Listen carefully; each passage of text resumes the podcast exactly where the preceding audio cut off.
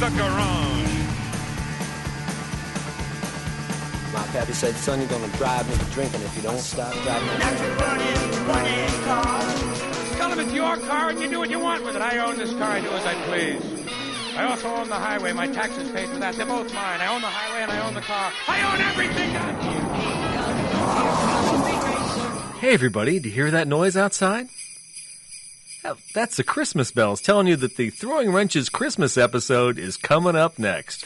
We want to say thanks for joining us. Happy holidays, Merry Christmas, and all that jazz. And welcome to the Auto Podcast that gives you the best Christmas episodes, right? Yeah, Well, I would say they're the, and I've said this word a lot here lately, they're the much maligned Christmas episodes. I- Yeah. as a matter of fact, in all my podcasting years, Daryl, as, as a crusty veteran to the podcast trade, I can tell you I've never gotten so much hate for Christmas episodes as I have doing Throwing Wrenches. Well, in all f- honesty, that's probably because of my picks last year with Driving Miss Daisy, but that's a whole other story. If you want to listen to that carnage, I'll put a link in the description. Somehow Mad Max and Miss Daisy got in the same episode. Right.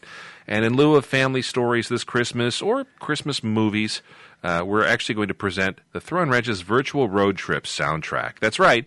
You might not be able to drive to Grandma's this Christmas, but you can pretend that we're all driving the Dan Ryan headed to a party in an old Chevy Astro van, all the while hoping that the tree on top strapped to the roof doesn't fall off. Now, that's in a direct reference to season one's Christmas episode. Hmm. This is number three. This is number three. Now, th- now personally, the story of, of the Scott family driving the Astrovan. Now, it might have been Cicero. It might have been the Dan Ryan. I don't know. I, I wrote that intro. I'm surprised Daryl actually read it without uh, flaming me. Um, but uh, somehow they got home. With, the, the tree did fall off, right? It did. It falled off and, and and it Falled. falled, fell off, fell off, and got skinned on one side. So it was a bald tree. Just it was, turn, just turn it a little bit to that good side. It's what we did. Yeah, but no, that's that was from our our first Christmas episode. Uh, last year we did was it just it wasn't Christmas movies. It was just a retrospective. It was just literally our favorite movies. Okay. Our favorite car movies, I think, was the theme. so we had some Better Off Dead. I think you picked uh, some was it Smokey and the Bandit, Smoking the yeah, and uh, Cannonball Run, I believe, was in there. which was a nice And- precursor. And, you had Rain Man and Driving Miss Daisy. I still stand by my choices. And that might have been the maligned part. I'm not sure. All right, and this one goes out to uh, Mr. Irish Lightning. I, I still stand by my choices. Uh, like I I Don't I really don't love- ever concede your confidence, Daryl. No, no, Thank no, you. No, stay on top of that. Even how, however wrong I am, uh, Jessica Tandy. Anyways, um, so this this episode is not sponsored by anybody. This one completely comes out of the bankroll of Eric Stahl and Daryl Scott because we want to make sure we give you 100% unadulterated, uninterrupted, and unmonetized fun. Nobody manipulated our choices on on what we're going to do tonight. yes, there was no influence. Although m- it might have been because the Casey Law Office or Forts Toyota of Pekin might have wanted to distance themselves from whatever. Carnage, we we uh, wind wind up taking this year, Mm-hmm. but this year we're not doing movies. We're not doing stories of Yuletide long ago. No. we're actually We doing. may we may break into some. we, we might sing a little bit. Who knows? Uh, we're doing songs. We're doing songs because that's something everyone can relate to, and something that when you get in your car, that's that's your sanctuary. Unless you're riding with your kids or family or significant others, or that annoying friend who has to touch your radio, which is, by the way, next to taking someone's French fries, touching someone else's radio, that's a big no-no in a car. Yeah, I think in the show Supernatural, it was always like uh, driver picks the tunes, you know, and, Yeah. and uh, passenger shuts his pie hole or something like that. Is it someone with a shotgun shuts his pie hole? I think it's a, I think there should be some sort of a plaque on the dash that says that. It's just unspoken rule. But um, when you're in your car, it's your music, your rules, your playlist. You cue it up, and that's your domicile. And that's kind of what we're going for this year. As we said, this year's been a little dicey, a little different. And, uh, you know, if you didn't get to take all those road trips that you wanted to this year, or the holiday trip to grandma's is a little different, uh, we wanted to just kind of throw some of our favorite road tunes, if you will. Now, uh, Eric, th- there was a caveat when we picked our tunes, right? It didn't have to necessarily be about Th- cars This or was driving. actually kind of tough because it could have actually just been a straight up tune, uh, you know, that you love to listen to when you're in the car. But then Yeah. I, I said, you know, Daryl, if, if we had just a, a if it was just car songs, it'd be like Bitchin' Camaro, Hot Rod Lincoln. Of course, Yeah. there's all these great iconic songs, but, but I can't sit and listen to Hot Rod Lincoln in my car when I'm driving anymore, unless I'm literally driving autocross or something like that, because that kind of music makes me frantic.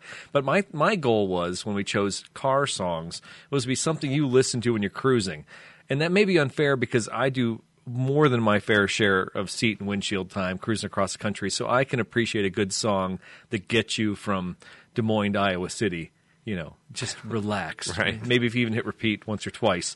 But uh, so so we had a little bit of a caveat there, and we did want to do Christmas songs.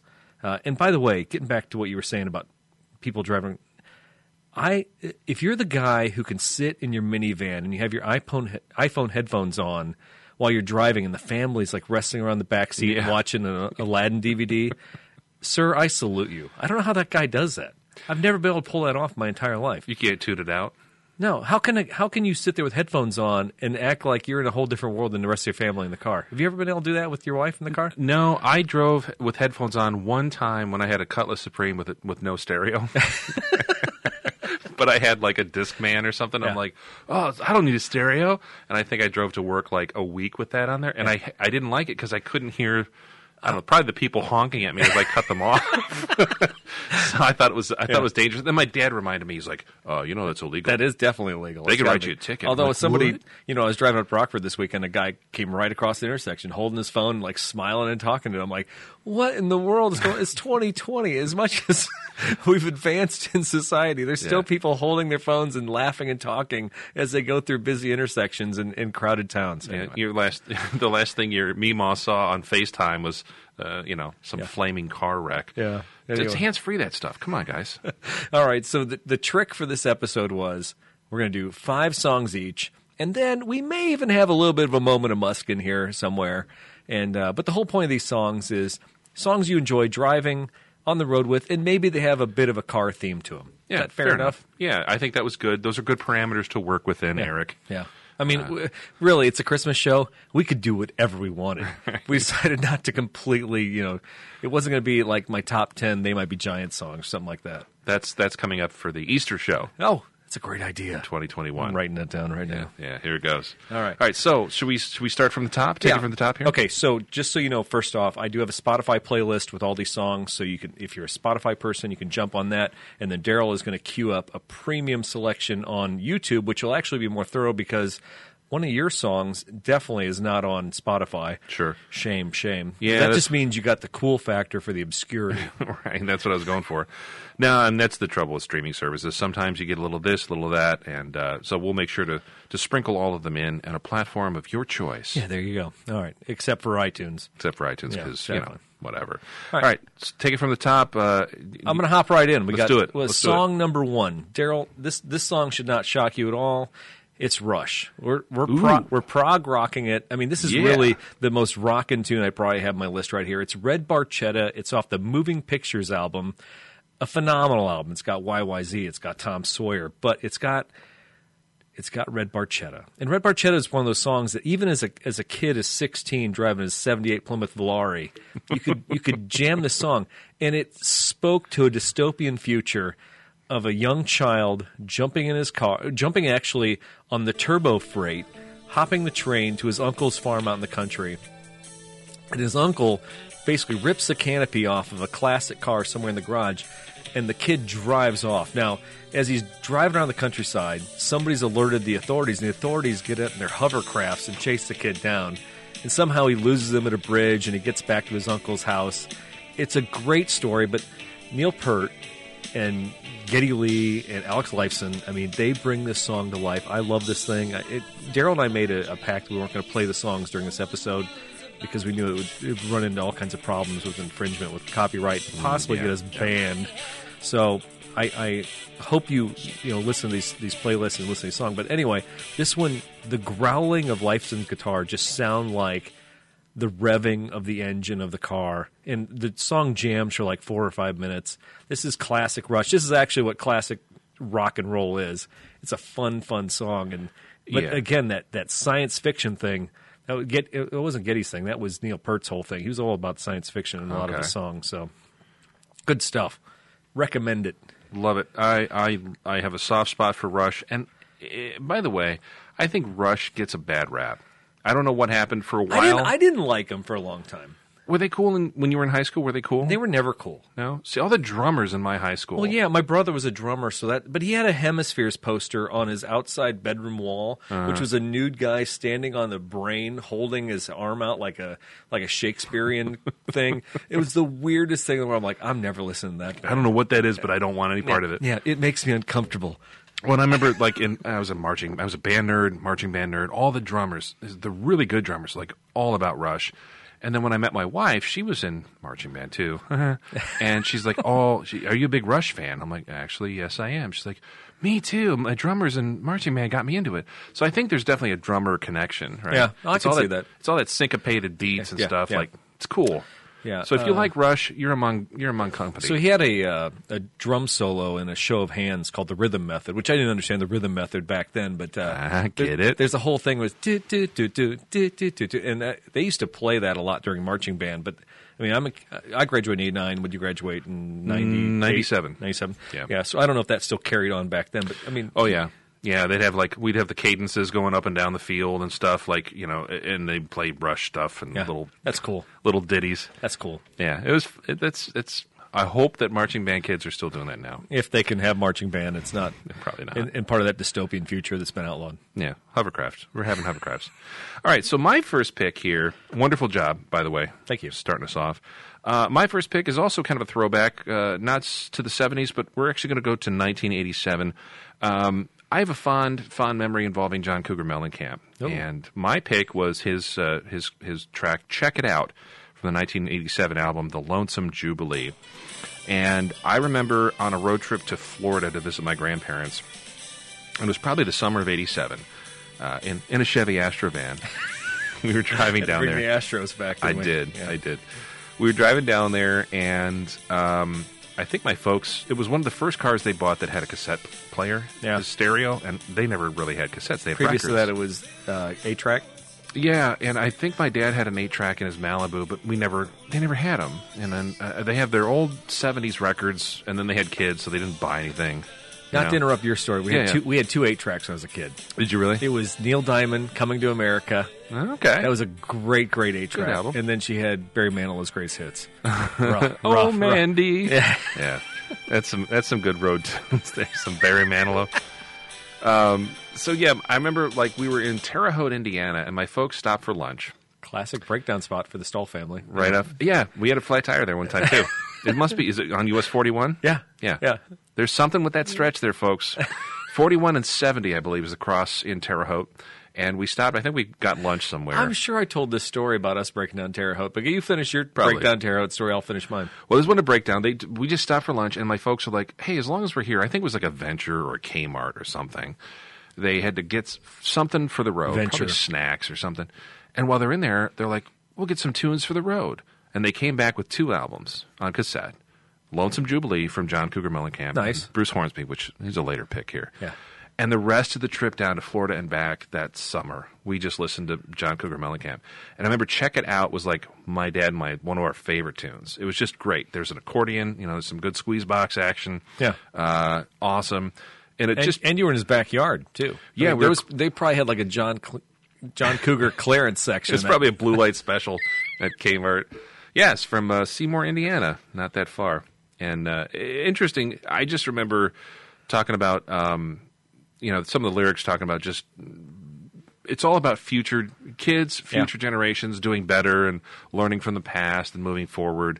And there's a euphemism about you know, riding down life's highways that were built by people from the past. And I love check it out. It's a Life great is a song. highway. Didn't even bring that one. No Tom Cochran on tonight's list. That's too obvious for like you know super but, cool people. You know, Tom Cochran when he was with Red Rider was actually cool, but then when he when he got on the car soundtrack, he totally lost. You know, started that to dude ca- suck. he cashed in at that point. He's probably worth what? A couple hundred million? One billion dollars because of one song, and, Probably. and the rest of Red Rider sit up in Canada and socialized medicine. Right. They're working at like a Tim Hortons. Double double decaf. Oh, those poor bastards. Anyway, All right, so what was your so uh, we went to Terre Haute. Well, we didn't go to Terre Haute, Indiana, but we uh, ended up in Terre Haute, Indiana. That's how you say it by the way, Terre Haute. Terre Haute. Is it uh, Terre Haute? Is that how you would maybe pronounce if you looked at it? It may be. But Terre Haute. Anyway, we had the. Ooh man, what year was that Chrysler New Yorker? was the long body white New Yorker with the red crushed velvet interior. My dad loved this car. Ooh. The flip up headlights on the front. Yeah, like Um, an 87, 88, It probably some, no, that's too new because that's a smaller body. This was the big body. the big body. Uh, well, late 70s still had flip ups. Yeah, I don't know. Anyway, so we get to Terre Haute and the car just shuts down. I think the water pump blew up or the alternator blew up. I don't know because I was a kid. So we end up at the Holiday Holiday Inn in Terre Haute, and they can't get the part for a day or two. So we think this is part of the vacation. We're on our way to Pensacola, Florida, but we stop for two days in Terre Haute and we stay at the Holiday Inn. Well, Was it a holodome? no, it wasn't a dome because it was an outside pool. Okay, but but okay. here's the kink in the whole deal. Still nice. The pool got shut down because the night before the Shriners had been in town, and one of the Shriners jumped in the pool and died. Like, it was police tape all around the pool. I'm not laughing at a guy's death, but that's that's the, the worst thing I've ever heard. That's the worst thing. But anyway, so we were so disappointed. So we go to but They this, had to clean the pool? huh? They had to clean the pool? 'cause I he don't know. If died? they, I don't, we couldn't go in it. I know that. Maybe I don't Was think. there, was there crime scene tape? yeah, there around? was there was tape all around it. Hey, kids, just uh, don't mind the coroner's van. yeah, exactly. Have a great vacation. What's But- a Little Caesars? But I will tell you this: that the, the Holiday Inn restaurant in Terre Haute uh, had a strawberry chocolate fondue. They given us like free credit because we couldn't use the pool, so everybody got like twenty bucks. So I got a strawberry chocolate fondue as my dessert one day, and I sw- I'm I'm like ten or eleven years old, and I got this whole thing with these forks and everything. I said with the little bread things dipping in chocolate. It's like the greatest vacation ever, and you haven't. You've gone like two hours from home. That's yes, great. I thought, and I, st- I think for 20 years I talked about that strawberry chocolate fondue I had at the Holiday Inn. It was the greatest thing. it was the ever. happiest moment of my Yeah. life. Now, also, you did remind me all the way down to Pensacola, the the hit songs. We didn't get a cassette tape. We Okay. were stuck listening to "Blinded Me with Science" and "Electric Avenue." Those were the two songs Wow, that were going okay. back and forth. It was like, "Hey, and now this new new song from England, she blinded me with science," and we get stuck listening to that, Right. Mm, and then and then it rocked down to "Electric Avenue." That Do-do-do-do-do. constant. Casey's top forty. Yeah, exactly. Uh, For the next two weeks, I'm it's Casey Kasem. the same thing. Anyway. All right. So, what's our long distance dedication, Eric? Our long distance dedication is my next song, which is I, I, I want to say it's Nada, but it's N- Nada. Anyway, it's the Refreshments. It's uh, Roger Klein uh, and the Peacemakers. but Yeah. His previous band was the Refreshments. You may know the song. Um, Oh, it's the how far down do you want to go to Mexico? Anyway, it's all about Captain Kirk or something. I think they also do the theme song to King of the Hill. King of the Hill is yeah probably one of the bigger things. But anyway, this song is off Fizzy Fuzzy, Big and Buzzy, and it is totally one of those old time. I don't want to say old time western, but it's it's kind of a uh, a desert love song, and it's basically about a guy who's given up and he's drinking a bottle and getting in his car and driving out in the desert to see uh, see what's going on. It's it's a good tune. It goes on for like five or six minutes. It's one of my classic go tos whenever I'm on, on a long drive, but. Uh, it's got a total southwestern vibe. I always said that Roger Klein was like the Jimmy Buffett of the Southwest, but I think that's kind of disingenuous to, to Roger. You know, I think Jimmy's more of a parody at this point. I think Roger was totally. You could just like see the, the salt and the friggin' sweat on this guy's hat because he loved being out in the desert. So all the music kind of translates from that. And I, I think actually that whole album, Fizzy Buzzy Big and Buzzy, which I got from my brother. He sent me the CD back in like 1997. He's like, dude, you got to hear this. Got to hear this. And he was living in Fort Myers, Florida, or Tampa, Florida. Sent me the CD. I was working at the car dealership at the time. I remember going out to like a 97 Avalon and sitting in the 97 Avalon listening to that CD all the way through. Yeah, yeah. It was uh, diamond white with a tan leather, and it had a, a JBL sound system, I believe. Yeah, but uh, sounded great, and I've always been a fan of Roger Klein since then. It's a good pick. Yeah, good, Uh, good tune. Check it out. Yeah, yeah, we'll throw that up on the uh, on the playlists there so people can check it out. Um, my number two is, is it's actually a cover. Uh, in in my opinion, Bruce Springsteen is probably the best American poet of all time. Uh, I love I love the Boss. I love uh, Nebraska is probably one of my favorite albums. Uh, I do like a lot of his stuff. Nebraska is kind of a departure for folks I don't know that album at all. it was one that was recorded in his bedroom in like 81, 82 on a Okay. four track, like a TAC four That's track. cool. And it's very minimal. And it's He's never great. been afraid to do that, which is cool. That's what I love. Yeah, he's he just doesn't care. Uh, his new stuff's decent too. I don't know if you've heard any of his new. No, albums. I've, I've heard. Yeah. I, I, even during lockdown, I think he's done some stuff, right? Yeah, he he's still, of course, he says, "Yeah, I'm here in my home studio." Just and then behind him is like this two million dollar console and this eight million dollar studio. Ooh, really roughing it. Yeah, Okay. just kind of doing my thing. Yeah. Uh, but no, he's doing great things at age. I think he just turned seventy, something like that. So um, Nebraska came out in 81, 82, and then uh, it's very minimal. If you look at some of the songs that came off there, like uh, Atlantic City, uh, Oh, that's a great song. I actually like the band version covered by Levon Helm. yes, God, that's a great song. It's phenomenal. And all of that stuff, if you take his music and then actually you know, a little different arrangement, this and that, it, it turns into something even greater. And Yeah. that's what I love about it. Yeah. Uh, and that's what happened on uh, this album called Badlands, a tribute to Springsteen's Nebraska. It came out in the year 2000 when I was working in a stockroom. And one of the people, one of our designers at the store, she's like, "Hey, uh, you like Springsteen? You like cool music, right? Here's this record my my friend sings backup on." And I'm like, "Oh, okay, That's cool. And I remember working. I used to do shipping. I'd s- you know sit at the desk and box stuff up and ship it to UPS all day. And I just I would just play music all nonstop. Just have boombox in front of me and just tch, tch, tch, and then before you know it, it's five o'clock. Punch out, and go home. And I remember playing this album in the summer of 2000. And it's just a covers album, but people like Johnny Cash are on it. He does a cover of uh, "I'm on Fire." He uh, uh, trying to think. Los Lobos is on it, and uh, yeah, Ani DeFranco. There's some great covers. Dude, there were early '90s. There was some serious intermix on some artists. Los Lobos got around to a lot of different stuff. Oh, yeah. Mm-hmm. We were talking about Robbie Robertson earlier, Levon. Uh, yeah, dude, great, great, great music was about that time. And I love the fact that you can take something and even the original artist was like, "Yeah, you can, you know, take my stuff, mix it up, remix, do who I don't care what you do with it." And it exposes it to a whole different audience. And that's Yeah. what I I would have never probably bought Nebraska if I hadn't heard this. Sun Volt, if you listen to him, Sun Volt actually did a, a cover of "Open All Night," and it's a, it's a conversation that Bruce Springsteen has in this album, and the lyrics are basically talking about a guy who's in an old Cobra b- Mustang, and he's driving across uh, New Jersey, trying to.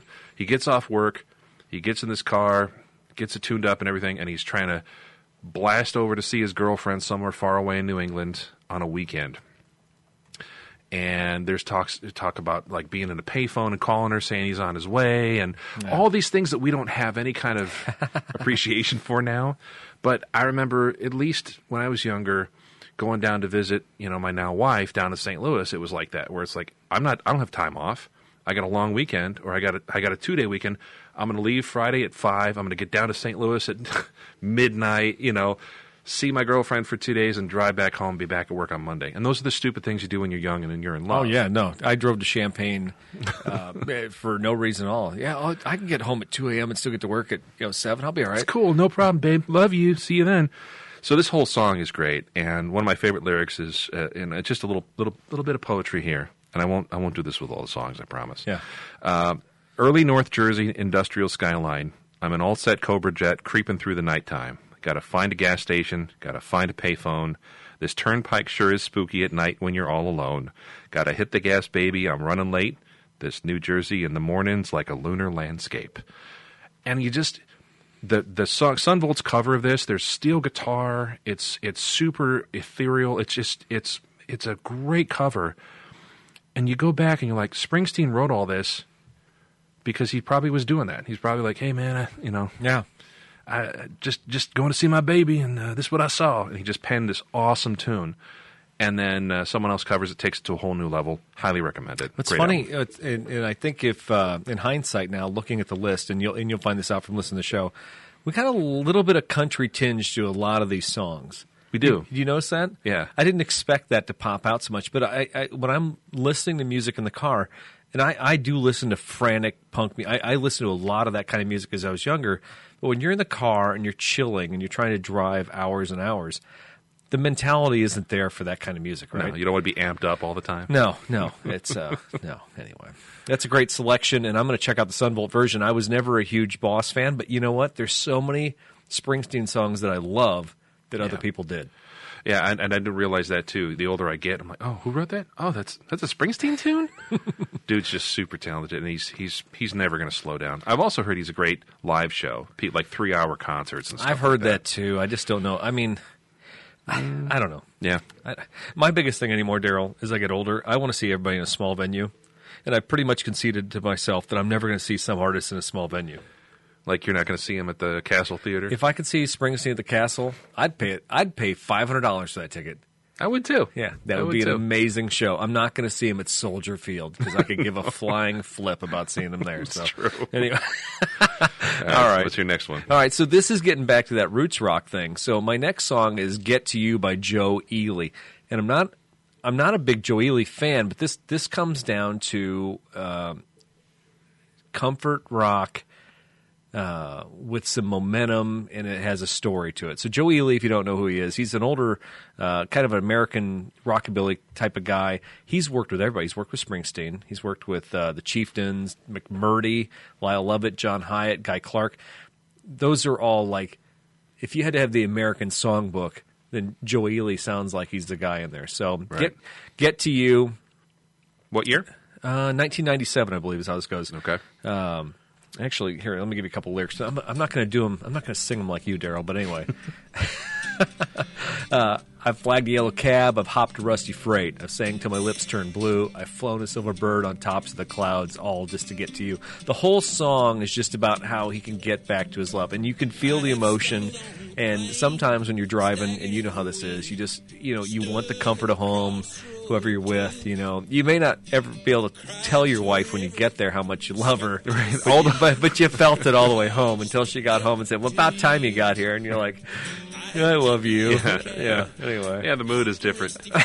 no, it's so true. It's so true. Those lyrics capture everything so well. Yeah. No, it's a great, great song, and uh, and so I was turned on to this song. Uh, so I listened to another podcast years ago, The Real Happy Hour, but uh, one of the guys who was in that said, "Oh, you haven't heard Joe Ely," and I'm like. No, man, I have no idea who that is. And he, he sent that song. And actually, this song and the Eels, I'd never heard of the Eels except for this guy had sent me that. And Yeah. uh, boy, I tell you what, the Eels were like mind blowing. That was that opened up a whole pocket to everything I listened to from this point on. So, anyway, Ely's a great tune. We'll put a link to that one. Check it out. Definitely. It's my number three, Daryl. All right. Nice Eels reference, too. I absolutely love them. Uh, okay, so uh, talking uh, about tunes that I don't want to say are obvious, but this one's kind of obvious. Cracker. Cracker off the uh, 1993 album Kerosene Hat. They have tons of great ones. Low. This is a great album. It is uh, Phenomenal album. It's a playthrough. Yeah. It's you start it at one, you play it through, and then there's a hidden track like pff, 80 tracks in or Oh something. shoot, what is that hidden track? I can't. Uh, Uh, Eurotrash Girl. oh, which I play at Epic Sound. Yes. Okay, I didn't realize it was a hidden track. Yeah. But I. That I will wake my kids up on Sunday morning making breakfast. You're talking about jamming songs. Eurotrash Girl to me is one of the greatest. And Yes, that it's the big, world that over. big, yeah, Yeah. that big Texas guitar sound. Holy crap, man! That entire album is great. We were remodeling our last house, and I, I think I, I dusted off. You know, when you're remodeling something, you pull out your old CDs. You're like, I haven't listened to this crap in 15 years. I should just get rid of it. And I like literally picked it up. It was like, like blew the dust off, put it in the CD player, and I was painting in the basement. I, ex- I remember I was painting the stairwell of the basement, hating my life with epoxy paint. and I, I play this album, and like an hour and a half later, I'm just like, you know, just screaming at the top of my lungs and like Eurotrash Girl, yeah. this is the greatest. This is the greatest band of the '90s. And then, like, the next day, I'm like, they were they were really good. I should just play this. So the lead singer's from is he from Bell and Sebastian? No, he's from um oh shoot. They're, they're, that so that band Mm-hmm. uh, Cracker is like a mix. The drummer is from the Pixies. Uh, yes, and the lead singer he wasn't Bell and Sebastian. Uh, I'm drawing a blank right now. I thought they were. I thought they were from Texas as well, or s- somewhere down. you south. keep going. I'm gonna I'm gonna I'm gonna reference the band in the All right. meantime. Okay. All right. So so '93, Kerosene Hat came out. The big hits on that one were Loser, uh, Low, Mm-hmm. uh, um, Get Off This. Get off this, yeah. a couple others on there. I love the cover of Loser. But the other one is Let's Go for a Ride. And it's basically just it starts out with this huge driving tempo, upbeat. Um, you're talking about driving through the underpass, and if we die or we crash, I'll be flattened too and be buried right next to you. It's kind of this like just '90s huge rock and roll explosion that is just like, yeah, I don't care. Nothing matters. They yeah, they were like a uh, like a country uh, country punk. Yeah. cow, cow punk I think was a thing. Uh, Like the a subgenre? Yeah, the beat farmers. To me, it was a San Diego thing, and they were that was originally the cow punk thing that happened. I think X came out of that. Yep. Uh, But uh, Cracker was definitely it was down the line. Yeah. Uh, and Mojo Nixon was always my he was like my rock star from the cow punk scene. Some good stuff. Yeah. Good stuff. And, and, and only in that little snapshot of period of time. Uh, Cracker still does shows. I think they were they played um, not that long ago, maybe a year or So two. They David played Chicago. Lowery is the main There you go. Yeah, uh, American vocalist Ca- Camper Van Veit, Camper Van Beethoven. He was the lead singer, Camper Van Beethoven. Uh, okay. yes, I knew Okay. I knew he came from somewhere else. Again, that band kind of amalgamated from a couple of different sources, but great sound. Super tight, great guitarist. So that was my pick. Let's go for a ride. Kind of an obvious title, but it's a, it's another one you just drop the top, put the windows down, put it in drive, and peel out. Yeah, absolutely. Anyways, uh, we're what are we at number four? Are we at number four already? We're knocking these out. number brother. four. Number four. All right, I'd like to have a long distance dedication. This one's We've set the Wayback Machine to 19 whatever anyway Whatever so year this is. okay so this next song is called long way home it's a cover and i'm going to get into that in just a second this is from hot club of cowtown hot club of cowtown is a western swing band they're from austin texas i've been a huge fan of these guys probably since holy smokes we were living in green valley i mean this is probably 15 or 16 years ago i, I fell into them this is a classic example of using napster or spotify or itunes something just finding like a, a s- a band and digging it but they're western swing nice. well, anyway, long way, Ho- long way home. Uh, it's just a, a simple little ta a little cheapers. Listen to me, I'm struggling. You're- We're tongue tied Yeah. together. Anyway, uh, so uh, simple little song. It's not very complicated. Uh, Alana, who's one of the uh, the main singer on this, she plays uh, a fiddle. The lyrics go: "I put food on the table, a roof overhead, but I'd trade it all tomorrow for the highway instead." It's a great lyric, and I have loved this song for. 10 or 12 years at least. So, as I'm, I'm putting the show together, and I'm like, oh, I'm going to put this one on there. I can't find this anywhere. What's what's going on? I'm like searching. I'm googling Hot Club of Cowtown, and it's certainly there. It's on one of their albums, but uh, the Tom Waits version keeps popping up. Well, Tom Waits wrote this song originally. Okay. And, and I'm going to say Tom Waits to me is the deep end of the pool. If you can handle Tom Waits, I mean, you can handle about anything. I I love, man. I'll listen to Keith Richards solo album. I love anything John Hyatt's written, but Tom Waits' gravelly voice, you have just got to have an ear for it. Yeah. And I struggle with. So what I did this last week, I was working on the garage, and I put the Tom Waits version on of Long Way Home, and. uh I got to tell you, it's honestly better with a female singer. There's, Okay. there's just something about it. So uh, I went and saw Hot Club Cowtown. I, randomly, I was in Austin for a business meeting a couple years ago, and I'm like, eh, I wonder what's going on with Hot Club Cowtown. They're from Austin, and sure enough, they were playing at the Continental Club, which they have a great album that's live from the Continental Club. I went down there. Daryl, nobody. First off, nobody in the meeting wanted to go with me, which God bless them because I'm glad they didn't. I got to stand there and enjoy it myself. But I watched all these older couples like get out and just like start dancing with their wives. Yeah, just and having uh, fun. just like, oh my God, this is. th- If I died and went to heaven and I, this was it, I'd be okay. Yeah. you know, it was it was so cool. It was so laid back. The music was beautiful and so chill. There's something about Texas swing that's just fun to watch and fun to partake in. Of course, if I had to listen to it 24 seven, I'd probably blow my brains out. But uh, man, it was a magical moment. And I and I think Hot Club of Cowtown is one of those bands live from the Continental Club. If you listen to that album, you'll love it. And this out this song is not on live from the Continental Club, but uh, Long Way Home by Hot Club of Cowtown. Or you can try and get in the deep end of the pool with Tom Waits, but I'm telling you, not as good. This- He's an acquired taste. Absolutely. Uh, we were talking on the pre-show. He's there's there's a couple tunes I like, but How do you get on the pre-show, Daryl? Huh? How do you get on the oh pre-show? well, you just click that little button over on the right that says uh, "Support us on Patreon," and uh, we'll put a link in the description of this. and not the episode. basic Patreon. You got to like step up to the uh, just the moderate level. Okay. Yeah, I mean, we're not talking like uh, you know crystal chandeliers in the studio, but No. uh, you know, it's it, it's It all it's helps. modest. We appreciate it. Thank, Thank you. We and we love our Patreon subscribers more than our reg- regular subscribers. I'm sorry to tell you. We truly do. I know, you know, you always say, you know, daddy doesn't have favorites, but he We does. do, we do. That's fine. All right, nice pick, and I will definitely be checking out uh, Hot Club Cowtown uh, a, l- a little bit more after you played some samples because Yeah. I dig that stuff too. Cool. Kind of timeless. Um, all right, so we're, my number four pick is also kind of a timeless pick here uh, Roy Orbison. And uh, I'm not picking Pretty Woman or anything like you've probably heard a lot, but uh, Roy Orbison back in 1956 kind of launched his, his career with a group called the Teen Kings. Wow, didn't know which this. It sounds like something that uh, you know Dateline NBC would have trouble with, but or a DC comic. It's it does the Teen Kings. Um, definitely a graphic novel that's going to Netflix. it didn't really pan out too well. He kind of was was a, a big part of their success, and uh, and by '58 had signed on with Sun Records and and really kind of did his own thing. And of course, his career blew up uh, while he started open for the Beatles here in North America. I did not know that. Yeah, they were they were huge huge fans of Roy Orbison. Uh, and actually, he went overseas. They and, stole his haircut. they d- they did. they did. Uh, interesting dude. Uh, I could go on about Roy. I love a lot of his songs, including Paperboy is one of my favorites. It's super sad and depressing, like a lot of Roy Orbison songs. Yeah. Um, but this one is great. Uh, this one is from 1956, and it's the B side on the 45 to his more popular hit, which I'm not a huge fan of, called Ooby Dooby. 1956. 1956. So, who was popular back then? Of course, that was the year Elvis popped, right? There was Okay. there was a lot of stuff going on. Little Richard. Little stuff like Richard, that. uh, Jerry Lee Lewis. You know, there's just a lot uh, kind of rockabilly stuff going on. That- that's a tough generation because it's it goes from country, but to rock. I mean, it, you had this weird weird hybridization, right? you did, and that's I think uh, like you were saying. I think our theme is we like rock, we like punk, we like rockabilly, we like country, and that's really th- like the mid '50s. Like Roy Orbison, there's a lot of his stuff that is all of those things. And uh, trying to get to you from 1956. There's a song that was written and, and made popular a few years earlier by a like an R&B group that I can't remember right now.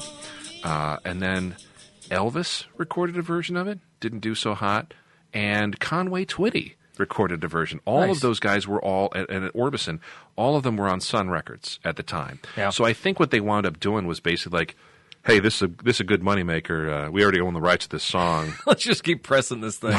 Let's have everybody sing it. And we'll see if we'll throw everything at the wall, and see what Get Yogi sticks Bear to sing it. right? but if you listen, uh, and the Elvis version is decent. The Conway Twitty, I love Conway Twitty. Early, young uh, Conway Twitty stuff is great. But the Roy Orbison version, the original 56 version, which we'll put in the playlist here, is great because it's got a lot of Fender reverb. It's got a lot of. Uh, uh, the effects where it's like sun, like Sam, is it Sam Phillips? Was Yes, the sun guy. yes. where he'd get you to like stand in like this the bathroom, Yeah. you know, outside the studio to get the echo Yeah. the, the Orbison version of this song is perfect because it does sound like you're you're just out in the middle of nowhere on a country road. And Yeah. the whole thing is again a song talking about trying to get to going to see your baby, trying to drive all night to see her. Yeah. He misses her and loves her and he's gonna basically fall asleep at the wheel to get to her. Yeah. And it's great because I just envision Roy Orbison driving like a fifty six Lincoln or something driving through the country. But see, that image that you have of Orbison Yeah. is, is completely generated by the traveling Wilburys. And that, Yeah. So Orbison had like a resurgence because I didn't understand who Roy Orbis- Orbison was when I was a kid, and I, of course I'm I'm almost a decade older than you, Daryl. That's right. That's Uh, right. But uh, when when the traveling Wilburys came out, Orbison had like a resuscitation in his career, Sure did. and I mean he just it was like this mysterious guy, but he had this amazing vocal.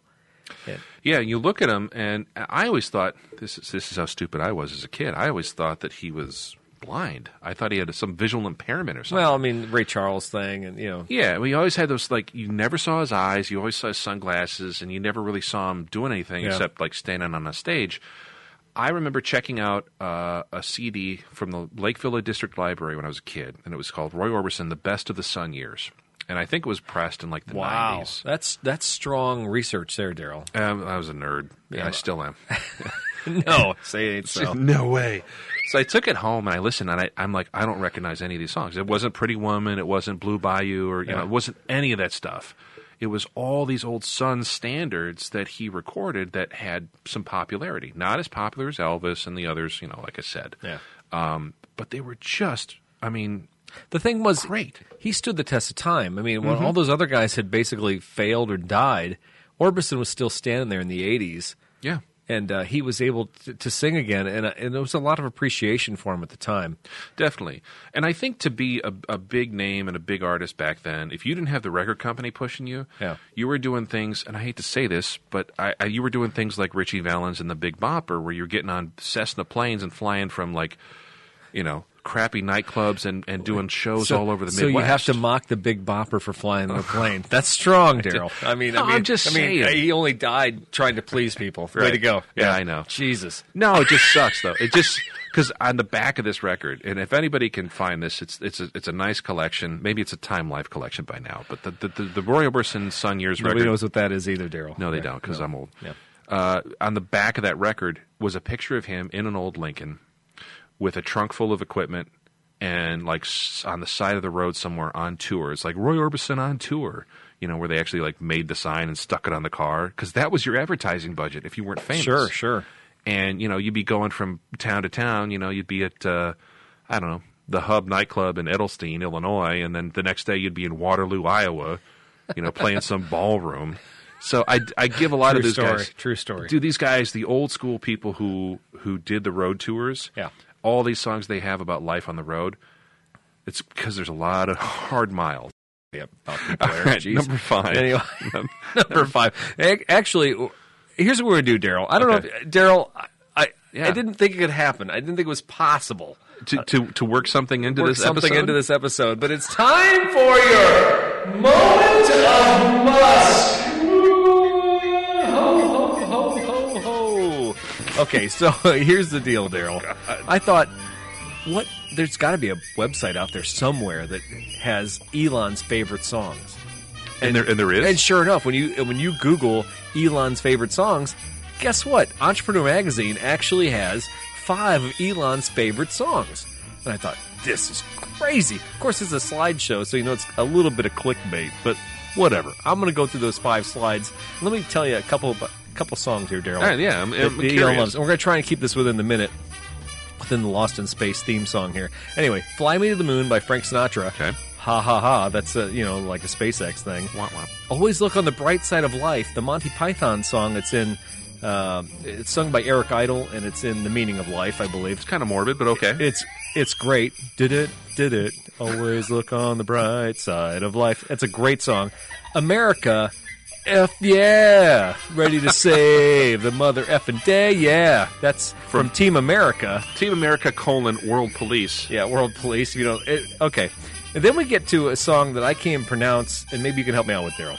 I believe it is uh, Conti Paratiro by Andrea Bocelli. I could say the Bocelli part, but I couldn't say the Conte Piacero. And you know, anyway, You've been to Italy. I, I have. You've eaten pasta overseas. have. The last song on the list, Keeping It Festive, and I didn't make this up. Entrepreneur Magazine says the number five song by Elon Musk that he basically says what makes a top five song for Elon is if he's whistling it throughout the day while he works. Well, Fly Me to the Moon, Look on the Bright Side of Life, America, and Connie Pietro. Okay, oh, whatever, whatever. But Santa Claus is coming to town. And we're not talking about any version of Santa Claus is coming to town. We're talking about the Fred Astaire version that's on the Rankin Bass special that you used to watch when you were a kid every year on CBS. Interesting. Yes. Fred Astaire rolls up on that Model T on the on the tracks. Yeah. I think we I think that might have been my car of the week on like episode 4. I think it was. You did have a Model T snow snowplow or something. So anyway, keeping it festive, I'm going to play this song for you right now. Santa Claus is coming to town. Fred Astaire. Fred Astaire, known for his dancing, but according to Elon, better for his singing. You better watch out. You better not cry. You better not pout. I'm telling you why. Santa Claus is coming to town. He's making a list and checking it twice. He's gonna find out who's naughty and nice. Santa Claus is coming to town. He sees you when you're sleeping. And that When you're is your moment of must. Ho, ho, ho on Mars. Will Santa go to Mars, you think? Um, yeah, I think there's enough room. We could probably squeeze him into a rocket. Will he stay on the North Pole of the moon? Or will he travel intercontinental? I mean, will he have maybe like the 26th he'll show up because he can't possibly do two planets in one day, right? Maybe, but you know, the, the main reason he's leaving is the taxes. Oh, yeah, definitely. It's, it's the it's the incentives, the business incentives. Will Santa die on Mars? He might. I've seen Total Recall. Nobody nobody gets out of Mars alive, unless you're Schwarzenegger. Except the three-legged la- or three-boobed lady. That's right. Total Recall reference. Nerds. Nerds. All right. So are we are we ready to wrap this? Now we're ready to go to song number five, Daryl. I know, I know, but that, that's that's close to the end. We got some honorable mentions. We got to talk about those for a few Oh, okay, minutes. All right, all right, all right. Number five, Eric. Let's let's see your pick. Your all American. Oh, oh, pick. shoot! Does it go back to me? it does. Okay, so everybody talking. It's by well, the version I love is by Glenn Campbell, but uh, uh, An Neil, American legend. yeah, uh, Harry Nielsen. I think originally wrote this song, and I and I actually got some criticism because I said I love this version, and I shared this on my Facebook feed probably a year ago. Glenn Campbell did a special uh, it was when he was going through his Alzheimer's, and he did a last tour. And the, the documentary is great. I, I highly recommend. it. I don't know if it's on Amazon Prime or it's on Netflix right now, but I can't remember the name of it, but I, I know Yeah. what you're talking about. And I think it's like "Remember Me" or something like that, or "I Yeah. Don't Remember You." because he was filming it as kind of his disease was progressing, Yeah. and he was very public about it. I remember watching it. Uh, he was in doing new, news interviews with like 60 Minutes and stuff about it. So Yeah, and I don't remember that part because I don't watch TV with commercials, Daryl, like you do. and I'm but, uh, 78 years old watching 60 Minutes. Go ahead. But anyway, you know, lyrics. Uh, I'm going where the sun keeps shining uh, through the pouring rain, going where, there's- where, where the weather suits my clothes, banking off the northeast winds, sailing on the summer breeze, and skipping over the ocean like a stone. Stone. Now, it may not be a car song. Uh, maybe more airplanes. You know, maybe boats. But uh, you know what? It's a traveling song, and there's just a sweet spot about that. Uh, Glenn Campbell had such a great big heart. The song is so mellow. It, it just really just eases you back in your seat while you're cruising, and you're just relaxed. It's a, it's a great song, and uh, I highly recommend it. Add it to your playlist whenever you're going anywhere, A- any uh, any vacation, anywhere. Add this to your to your playlist. I Yeah. think you'll be satisfied. No, it's a good chill tune. And uh, I, I can't remember when it was probably written late 60s, early 70s, Yeah, something, probably like that. something like that. So it's got a little bit of that vibe, kind of just like open road, free and easy spirit kind of stuff. But uh, no, great piece. And yeah, Clint Campbell, RIP, man. That uh, that guy is super so, talented. So now I've songwriter. gone through five of my songs, and I'm telling you, one, two, uh, three songs, country tinge. Never thought that would happen. Talk to me when I was 18, I'd be like, yeah, that's never going to happen. What happened? Jeepers, crow. Well, did, were you exposed to some of that growing up? Or Did you listen I to don't think, country? not really. No, No. no, never listened to anything like that. Yeah, same here. I mean, I grew up in the suburbs. The only time I heard country music was whenever my dad was out working on something in the garage, he'd put on. Really? Uh, yeah, he'd play US 99. I which was is, I was taught when I was a kid by my aunt and uncle who were kind of hoity-toity when I went to New York when I was a kid. They're like, you can have appreciation for all kinds of music except for two. Uh oh. What were the two? country and western. So Like, is that like the Blues Brothers? We, we play both kinds, country and western. I never thought about that, but maybe they were making a crude analogy to that movie, but I don't think they were. Maybe, maybe it was a joke. It's funny that three of my five songs maybe are country and western. I got no problem with country as long as it's not like modern country. Yeah. because it's not. I don't know. I, There's there's it's country rap. It's just uh, there's a clear delineation of like I, I blame Shania Twain's manager. ooh yeah, That's a whole yeah, thing. Man, I feel like a woman, whatever that means. I don't even know. Well, but she used to have like three different mixes. So like you'd listen to hear that uh, whatever the song that don't impress me much or whatever. Oh yeah, that don't impress me. You'd hear a country mix on the country channel. You'd hear like uh, like a top forty mix on like an adult contemporary channel. that's genius though. and then you hear like "Oomph, oomph, oomph." they had like a club mix. I swear to God, they had it with the oomph, oomph beat. yeah. Uh, I don't do a Boots and beatbox pants, impression. boots and pants, boots and pants, boots. they did. They I swear to God, they had three or four different mixes, and they were like, "Let's see which one gets her famous." And it turns out it was all of them. Yeah, because right. everybody loves Shania Twain. And then she married her producer Mutt Lang. Mutt Lang. yeah, Mutt Lang actually Robert Mutt, Mutt Lang, I Lang. think produced some of the early Cars records. Yeah, I think he had some provenance, but his name's Mutt. So Robert Muttlang. That's his nickname, Daryl. that his That's his nickname? street name. Is When he's, it? when he's producing with the guys, they call him Mutt. yeah, but Rick Rubin isn't called like Beefcake or something like T Bone. T Bone. Oh no, wait, T Bone Burnett's already taken. He can't T-Bone. do that. Yeah, he is. Yeah, yeah. He's got to have a cool name. Anyways, Lamb chop. Our- Rick Lamb Chop Rubin. Weird. Anyways, um, all right. So my last pick here, uh, my top five, Masterful, by the way. uh, is Poe, um, whose real name is actually uh, doesn't sound as good as this, but it, her real name is Anne Decatur Danielewski. Uh, but she's actually the artist known as Poe, and if everybody remembers her from the early 2000s, her debut album that came out, and it's just it was called Haunted, and it's it's phenomenal. It's got Angry Johnny, it's got this tune, it's got Hello or Hello Hello, whatever the track is. Oh, uh, Angry uh, is Angry Johnny on that album? What? I believe it is. Okay, okay. Her- what was her first album? Her first album had uh, a, a hit on it too. Um, we'll we'll dive into Uh, the archives. you keep going. You keep going. I'll, I'll So, anyways, she's got a song on this album called "Hey Pretty," and it just basically is talking about riding around the streets and taking a wrong turn and going too far. But it's all, of course, a euphemism for like a relationship of somebody who's just like completely enamored by somebody, and uh, you know, it's great. Uh, also, just kind of a s- you know sultry voice, great bass line, just highly produced, very good record. Uh, but she's talking about cruising around at night. But but is she? She's really not. So, anyways, that's why I picked her, uh, her track, her track, "Hey Pretty," and we'll throw that on the playlist. as No, well. this is this is so. I no, you need to talk more about her. So, uh, she she was one of those artists who who hopped out there, uh, had two great big albums in a row. I'm going right to her Wikipedia page. Yeah, I remember she had a follow up that was good, but I couldn't. I Well, don't no, I remember- think that's what you're. I don't think you understand. I think the second album is what you're jumping on. what was her debut? Okay, so early charting singles were Angry Johnny, Trigger Trigger Happy Jack, and Hello and Hello Pretty. Okay. But I think I think uh, discography. Uh, the first one, 1995. Okay, so 1995 was Hello. 2000 was Haunted. okay, okay. So this wasn't her debut. The- No, her- and Haunted to me, I think is the better album. There's no Uh, Okay. doubt about that. Okay. it's uh, the one with her three hands on her yes, face. yes, Yeah. yes. Okay, This- the other one's got the star on the front. Yes, you're right. You're right. And Which which is a good album. It's kind of like the Eels' first album. It's like a, it's a good album, but it's not like the masterwork. Okay. You know, Haunted is is amazing and track listing. So let's go. We got exploration. So the whole gist of this album was her dad was like a scientist, and he'd left a bunch of tapes that um, they she had used some of that feedback from when her dad had passed away.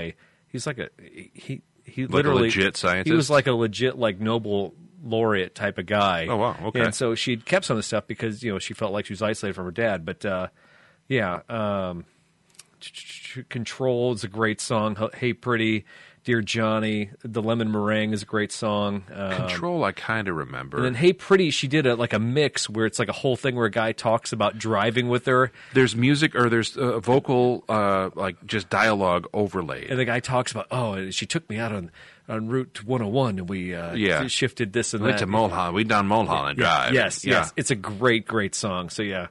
I think that's her brother. He well, so this this album Haunted was actually based on the House of Wind and Leaves or something, which her brother had written a book about. I know way too much about Poe. I was Darryl. just I'm going gonna to tell say, you- ladies and gentlemen, if you're listening right now, Eric knows a creepy amount of history about. No, this is great though because Yeah. she she actually super talented. But what happened to her after this though? I- So well, she had and- like two and I- solid and- albums, and I can't say because I think she was one of those people who got into a fight with the record company and decided she wasn't going to do anything else. But that She told album, Interscope to go pound sand. yeah, exactly, and she was just going to do whatever she wanted to do. Um, and that was the end of it. No, I, I. This is a great album. This is one of those albums you could listen to cover to cover. This is a road trip album. Yeah. Uh, this is definitely one of those ones where if you're talking to somebody the whole time, you just turn it off because you don't want to. This is one.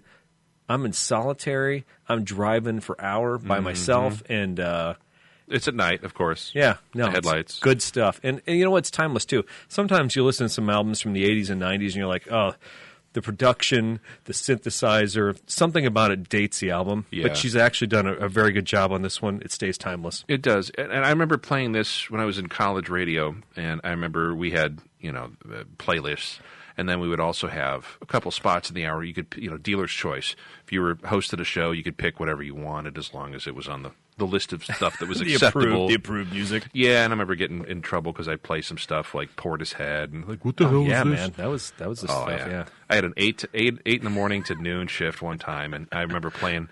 I played a lot of Poe. I love Poe. I played a lot of refreshments. I played Yeah. a lot of. Uh, oh, I'm trying to think like Chemical Brothers, all kinds of goofball stuff. Chemical Brothers, I haven't come to appreciate until recently. So yeah, I've Yeah. come around to it. But Poe was the one that was on always on the list of stuff to play. And I'm like, okay, why am I not hearing this anywhere else? No. You'd see it on MTV like maybe at midnight or later. Yeah. They wouldn't play it certainly in prime time. No. Her stuff was always Th- I mean, that's just- literally prog rock. What she did there, it's a, it's a it's a great album. Like I said, Haunted Poe. Check it out. If you actually, my brother Dan had clued me into that out. He gave me that as like a birthday present one time. He's like, Oh, dude, yeah? I think you will love. It. Just like my brother gave me the Refreshments album. Don, He's got good taste. He Yeah. sounds like a no. good well, guy. Mm. it's two brothers. It's my, one brother sent me the refreshments. The other brother sent me Poe. So I, I have two great brothers as far as it comes down to music. So Well, that certainly helps. so that's our top five. And of course, any top five wouldn't be complete unless we had a bunch of other thoughts in the background. So I'm just going to run through a couple that I had in my head. Sure. Uh, so let's just bounce these back and forth. So, Okay. you know, Daryl had said earlier in the week, he's like, I can't believe we don't have a Cars song in here. cars, it's a car. See, that's funny. See, it's Well, a- I know you're a big Rick Ocasek well, I- fan. I'm a too. huge Rick Ocasek fan. Rick Ocasek or Ocas- Kasich, however you yeah, want to say it. yeah. I always said Ocasek as a kid. But anyway, um, so what I did is I'm like, oh, I, Candio to me is like Candio is like the master album of the Cars. The first album is really good. It's got some hits. Of course, everybody knows Heartbeat City, and Heartbeat City, there's no slouch there either. Uh, but man, I tell you what, Candio to me is the album. And there's a song in there called Double Life. Uh, and it certainly has a lot of car reference to it. It's just a quirky little tune. The cars were, first off, Elliot Easton could rock anything with a guitar. That dude carved it up. But then you had Greg Hawkes, who was throwing down some synthesizer in the background. And, uh, it wa- I mean, they were really ahead of their time. It was like New Order meets In Excess. It was just, I was going to say there there is, and, and of course after he passed away, everybody's trotting him out, and the stations are playing things. I heard a lot more, like you said, n- New Order, early synth, uh, not prog rock, but th- there's there's a different angle to the cars than the- Absolutely. the, radio friendly stuff. No, no. There's a there's a very very deep side of them that it's not even so so much deep. It's just it's interesting. It's alternative. It is Yeah. It, it's before alternative even happened. They were doing stuff, and and when they were making their music, it certainly was not to be put on the radio. They they Yeah, it had was made just- some stuff. I mean, they made some radio friendly tunes for sure, but they made some stuff that just satisfied them. So. Candio is filled with that, and Double Life is one of those favorite songs. So anyway, I won't say any more. That's a, it's an honorable mention. I cue that up for sure, boys and girls on the way home. Um, one of my honorable mentions was uh, also from probably the Roy Orbison era, late 50s, 58, 59. Uh, Santo and Johnny, their big hit. Uh, Santo and Johnny Farina, they're out of somewhere in New York or New Jersey, somewhere. It's a cool song. I listened to it. I like it. It is good. It's um, Sleepwalk was their big hit. So there, you know, and everybody remembers that one from the end of La Bamba, the Mm-hmm. movie with Lou Diamond Phillips, where he's climbing up the hill and, yeah, all that. Anyways, uh, Sleepwalk is a great tune, but All Night Diner is a fun one just because it's just, it's another one of those kind of quirky, cool late fifties road tunes where you could just, you could just picture that being on some AM radio, just driving around in a '58 DeSoto or something, and just ju- cruising. ju- yeah, absolutely. It's a cruising song. I like it. and I like it. Reminds me Uh, of something my grandfather would have been playing in his uh, old caddy or something like that. And by the way, anybody who wants to be an entrepreneur, open a 24 hour diner, please. Once all this COVID BS gets out of the way and everything gets back to quasi normal, whatever that is, um, the new normal. The new normal. Oh yeah. God, puke! um, no, seriously, I think I think the next burgeoning business is going to be the 24 hour diner. I want this country to have 24 hour access to three way chili, to uh, mushroom and Swiss omelets, to a patty melt. Let's for do it. God's Let's do it, sake. Daryl. Let's make it happen. I want patty melts on every corner. Yeah. and taco Patty melts trucks for too. everybody. Screw it. I mean, because you have to know at this point, life is short. Enjoy it. And- exactly, patty hard. Uh, anyways, uh, what's your what's your second My honorable next, mention? my next honorable mention. th- This song, it was so close to becoming the list, but I don't listen to this song as religiously as a driving song. It's Jesus Chrysler drives a Dodge by the Screaming Blue Messiahs. Now, I'm What's not, in a name? That's Do a you- great dude, title. it's- it- first off, it's an epic title. Oh. I don't know if you know who the Screaming M- Blue No. Messiahs are. No. Uh, they opened for you two on several uh, on the Europa tour, maybe back in like 1991 or something like that. The Messiahs were a total rockabilly throwback. They were a three-piece unit. Uh, Bill Carter was the lead singer and he was a guitarist. And I always said if I could play guitar, I'd play like Bill Carter. Actually, there's a picture of him there on the wall I'm looking at it. the at, at poster your wall here. He's literally s- jumping on his guitar over there. I see it. That's That's Bill Carter, and he and was what year is that from? 1987 or 1989 there. But Quite uh, nice. this dude could bang a guitar. I Just Slamalama Ding Dong, man. He just he played guitar like like somebody from the 1950s, but was given full permission in the 1990s. I mean, Nice. You know, Eddie Vedder could have played 50s guitar. This this was what was happening, and Awesome. it was so awesome. So Jesus Christ Who Drives a Dodge. Um, is such a weird little tune, but in his whole rockabilly life, if you listen to songs by the Messiahs, uh, you'll see where it fits in. It, it literally has a screaming guitar track, like like somebody's passing you on the interstate. It's like "Rew, rew," you know, it's like somebody's passing you, almost like hot. Uh, Hot Rod Lincoln, where that dut, dut, you Yeah, know, yeah. type thing. You get the little steel but this, guitar, yeah. but this is the '90s version, and it is hot, man. And Okay. if you have never heard this song, I'm gonna listen to it on check the it way out. home Check it out. for sure. I love it. I love it. That's a gr- that's probably the best song title I've ever seen. All right, uh, a little more milk toast. Oh, by the way, uh, the Virgin Mary's in a travel lodge is one of the lyrics in there. oh my gosh, that's great. Uh, my my second pick for honorable mention is much more milk toast. Uh, a little Bruce Hornsby, if you will, si vous plaît. Uh, Bruce Hornsby in the range from the 1990, I'm sorry, 1988 album. Uh, I believe it's Such a huge difference, 1990 to 1988. Scenes from the South Side, I believe, is the album. And the big hits, of course, were Valley Road. Um, what's the one that was in Backdraft? Stander on the Mountain or something like. No idea. You're not a Bruce Hornsby fan? No, not really. I'm sorry. I would have pegged you for one. Mand- Mandolin Rain is the only thing I can tell you by Bruce Hornsby. Sorry. No, That's okay. It's okay. Uh, S- Stander, not Stander on the Mountain. The show goes on. The show goes That's on. a Queen song, isn't it? I don't know.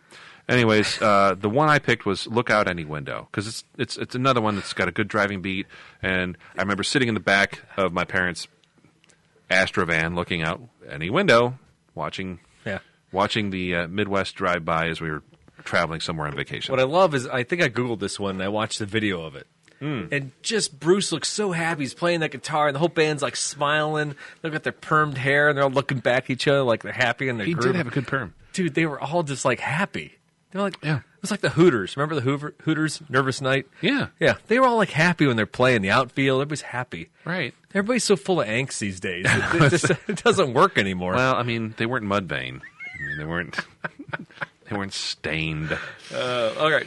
My number three was three. uh, Letter from America by the Proclaimers. Everybody knows the Proclaimers from I Would Walk 500 Miles, but also on that same album was Letter from America. Now, Letter from America, it's on Sunshine, uh, Sunshine and Leith, I think is the name of the album.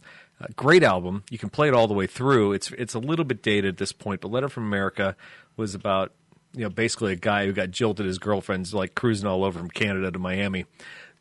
I first got clued into this song though was from the um, the movie The Commitments.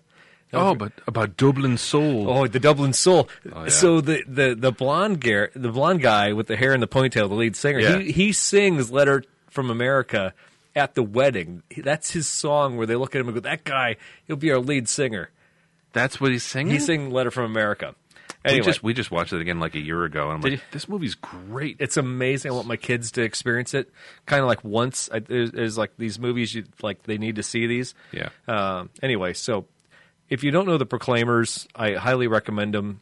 Are they Irish as well, or Scottish, or something? Or- Scottish. Scottish. Yeah, actually, if you ever hear them talk, it's like unbearable. But uh, can't understand. They, actually, their first three albums are all really good. And I, the, the album with 500 Miles to me is like their least favorite. It's a great album. Sunshine on Leith is a great album. Yeah. but it's not nearly as good as. Uh, oh shoot, um, this is the story. I think is is their best album, dude. They are. Kicking it like they were on the street corner, like in once, like Glenn Ha- Hans, Hansberg, Glenn Mm-hmm. Yeah. Hansberg. Were you gonna say Glenn Headley? No, no, no. Glenn, I would Glenn, have said that. Glenn Hansard, I think, is the name of of the guy in Once. But Yeah. anyway, you can tell they had their roots on the street corners, just just banging out on their guitars. Good stuff. Great picks, and some movie movie picks for you to watch in the uh, in the in the quarantine That's winter. how I, that's how I rock, Daryl. Nah, I appreciate that. Uh, okay, my number three is is again super obvious. Uh, it's Cake the Distance. Epic song. How did it not get in the top five of either of ours? It's just an obvious. It's an obvious pick. It's talking about race cars and Yeah. you know. i- It's a good album. Fashion Nugget is a great album. Fashion Nugget All the way. is a great album. No, cover to cover. That's a Mm-hmm. cover to cover album. I mean, uh, what, stick shifts and safety belts Yes. and uh, uh, Sinatra. What's the one with uh, the leather sofa? Right. Uh, there's so many great songs on that thing. Yeah, I Yeah, absolutely love Dar- that record. As Daryl went glossy, I think, yeah, that was pretty great. I'm just thinking back to all the stupid stuff. F- Cakes the Distance is one of those songs that if you're driving something with some horsepower or a manual transmission, and that song come, comes on the radio or your playlist, whatever, you're going to drive stupid. You're going to be a total idiot. the Uh, just starting because line. you have to. So, Reluctantly crouch yeah. at the starting line, engines thumping and pumping a time. So yeah. uh, when I and this is one of those deals where so Daryl and I share a document when we do the, the show, and I'm like, ooh, that's really good. Maybe I should do Jerry's Race Car Driver by, Primus. Yeah. and uh, I'm like, but I can't listen to that song. That gets back to tho- those. When I get back to my my twenties, I can listen to it then when I'm driving frantically, and I got to be Right. frantic, and I got to be like psychotic. Yeah, I'm not listening to Jerry was a race car driver ever. You know, I'm sorry. It's No, just if not happening. you're stuck in traffic on the way home, or you you've got like 20 minutes to get somewhere that's longer than 20 minutes, you're gonna you're gonna get a speeding ticket. So don't do that. All right, so my next song was on my honorable mention list was "Keys to Her Ferrari" by Thomas Dolby. If you don't know this song, you could probably listen to it and then go, "Hey, wait a second, I know this track from listening to the intro to Throwing Wrenches show." Uh, "Keys to Her Ferrari" has an intro by Robin Leach. Robin Leach. Robin Leach. It's the recognize him. lifestyles of the rich and famous. Anyway, uh, it's uh, don't need her love, don't need her money, just need the keys to her Ferrari. Is that I think the lyrics of the song? Your ruby lips, your uh, oh, anyway, Is it written about Christy Brinkley? I don't know, but it's it's vicious, it's cutting, and it's basically a guy who loves his his woman for her car and then proceeds to uh, blow his load in it as he's driving it. It's disgusting, it's gross, and it's everything you hate about lifestyles, the rich and the famous. But also Thomas Dolby. Uh, so Cute- it's kind cute of and fun. funny, yeah. yeah. So Exactly. It's, it's lighthearted humor. Two references to Thomas Dolby tonight, by the way. Did you ever know a girl like back in the day, like in high school, that had a cool car, like like an outrageously cool car, more than any other dude? There were two. There were two girls I knew. No, I was in Fairbury, Illinois. No, no I, um, Did they have cars? There was a horse yeah, and buggy. I can't. or- I mean, I, I mean, the one girl I was kind of hot on drove a, a Ford Fairmont, and uh, no, no, that's No, not. and I'm trying to remember what this other girl drove that I was hot on, but I don't know if she even had a car. I think I had to drive her around everywhere. So uh, there were two girls in my high school. One of them had a. This is what you, you just thought of something. Yes. go for it. Jackie had a Corvair, and her parents would let her drive the Corvair every once in a while. It was a blue. It was a metallic blue convertible. little convertible. Yes, okay. yes. Uh, So anyway, there was that. But I, I asked Jackie to dance one time at the high school dance in eighth grade, and Rejected. Yes. Have you- Have you ever walked? Have you Rejected. ever walked across a gym and said, "Hey, you want to dance?" And she goes, "No." Uh, yeah, I think once in seventh grade, and that's the last dance I ever went to. Just- Happened. I think we're simpatico, my friend, you and I.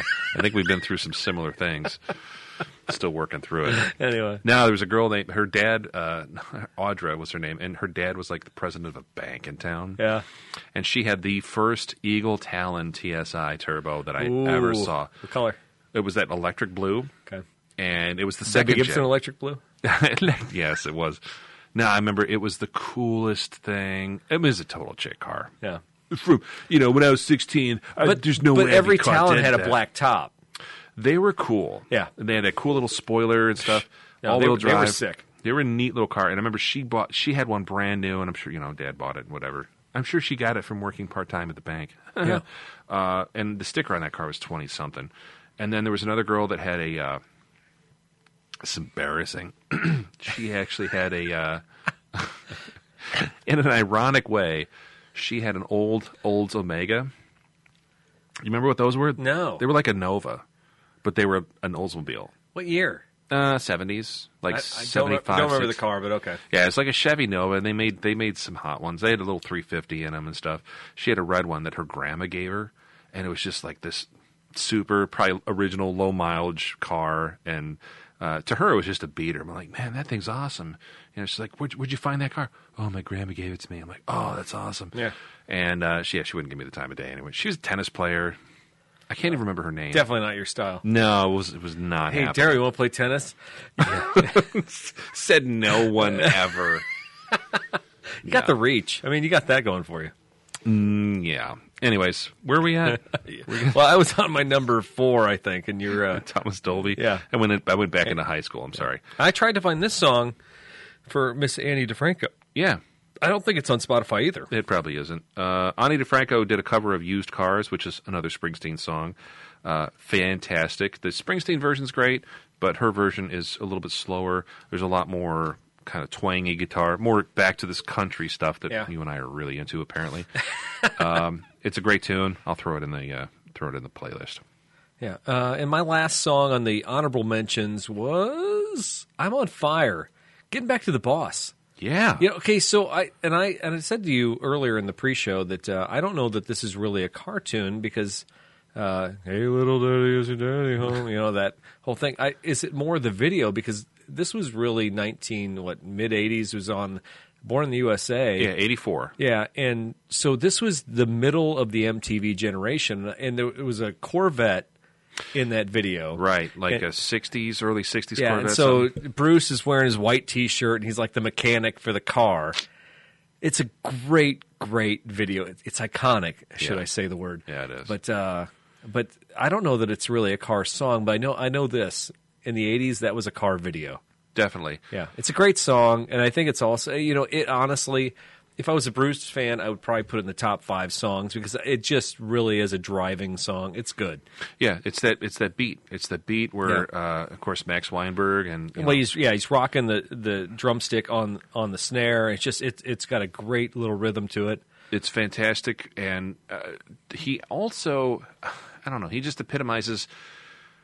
There was something about him and Mellencamp and Billy Joel, like it was Uptown Girls, all filmed in like a mechanic shop, which is crap, but whatever. but, but but that was like a he knew that was like a cheesy. re- He was and he. Joel grew up in that. You could tell the doo wop. If if you listen to Broken Yeah. Windows, or not, say, is it Broken Windows and, uh, and Glass Houses? Sorry, Glass Houses. You, you listen to some of that. He's got a doo wop vibe to him, Definitely. So the doo wop thing was not a surprise when he went and did that whole album with Uptown Girl. What was it called? Uh, the album. um, oh gosh, Anyway, it, the the whole thing was themed. the one like with that. Allentown on it and Yeah. stuff. Yeah, No, no, Allentown was a different. there's a different one. Yeah. all right. Anyway, This go down this that is, where, rabbit hole. this is where Daryl and I are falling apart. 'Cause we two don't- years later. Yeah. I think it's this album. Yeah, yeah. No, I- but th- there's something to that though. Like in the in the I eighties, there guess- was I guess- uh, anyway, there was sorry. definitely we're- we'll that test was each not other that later. was a nylon curtain was Allentown. Sorry, gotcha, gotcha. sorry, sorry. No, but there's something to like the whole eighties vibe where like you could either do like the new age, whatever, but like all the singer songwriter popular kind of rock, like Springsteen, all them. There was like. And Mellencamp, like I'm an everyman. I fix my own stuff, Yeah, and I'm yeah. into bikes, and I'm into And, cars. and Joel Joel was on that, but it was kind of funny because he wasn't really that guy. Joel, he later wound up opening a motorcycle shop, though. really? but like high end, like 1950s BMW, like twins. The Like, album for Uptown Girl was an Innocent Man. and this man, Yeah, and I think okay, so the longest time was on there. All right. Keeping the faith was on there. Those were all doo wop songs. yeah, Yeah. yeah, Tell her about it. Great Tell her song. about And and that one he did. It was basically like he was on the Ed Sullivan show in the video. Remember? Yep. Yeah. That was the I first- think they even ripped off Ed Sullivan. They used like his likeness, and he was dead. This was the first. Before Weezer did it, he's, he's a trendsetter. Tell her about it. Do, do. I might gonna have be- to break that on the way to work tomorrow. Yeah, t- that's a good early morning. It is. Like- it's almost right there with uh, Phil Collins did some similar stuff too. Yeah, Uh, I'm trying to remember what his solo album had. he did. Well, he did a cover of. Uh, um, can't hurry, love. Yeah, No, that's right. You'll Yeah, just yep. have to like Exactly. kind of doo woppy Yep. uh, Motown. Anyways, all right. All right, so are we down to the last one? Okay, so no, I okay, so that was my last one, and your last one is My last one is also another one. Uh, it's fairly obvious. It's uh, Incubus Drive, just because I like it, because there's a lot to talk about Right. driving. good for you. That's it. I somehow I missed Welcome to Pleasure Dome. I must have skipped over that one. Did you? Would you I- skip one? But that's okay. I, I'm o- okay because I think I had six songs and you had five. So I, I that was I your feel- number three. Did I talk about? Well, I did not talk about. No, we talked about it. we talked about seriously in the pre-show, so that's okay. You know what, folks? If you're not on the pre-show, you miss out. or just Google Frankie goes to Hollywood. Welcome to the Pleasure Dome, because it's what? How many minutes is it? 13 minutes long. And, I, and that's, this is where I get back to. Uh, if you want a song that's going to, you know, you can listen to three times and get from Des Moines to Iowa City, Yeah. that's a song right there. It's amazing. If you're along I eighty and you need to make some time, yeah. put on some Frankie Goes Yeah. to Hollywood. Yeah, but don't listen to Relax. Relax is okay. And, and, and Two Tribes is a great song. Actually, the funny thing is, I have the Two Tribes version that was the American version when I was a kid, but then I later on got a new CD of it and it wasn't the same. Apparently, it was a British version. So I actually had to seek out the American version again on a CD. What's different in the British version? It the the vo- the voiceover with the Ronald Reagan imitation is different on the British version.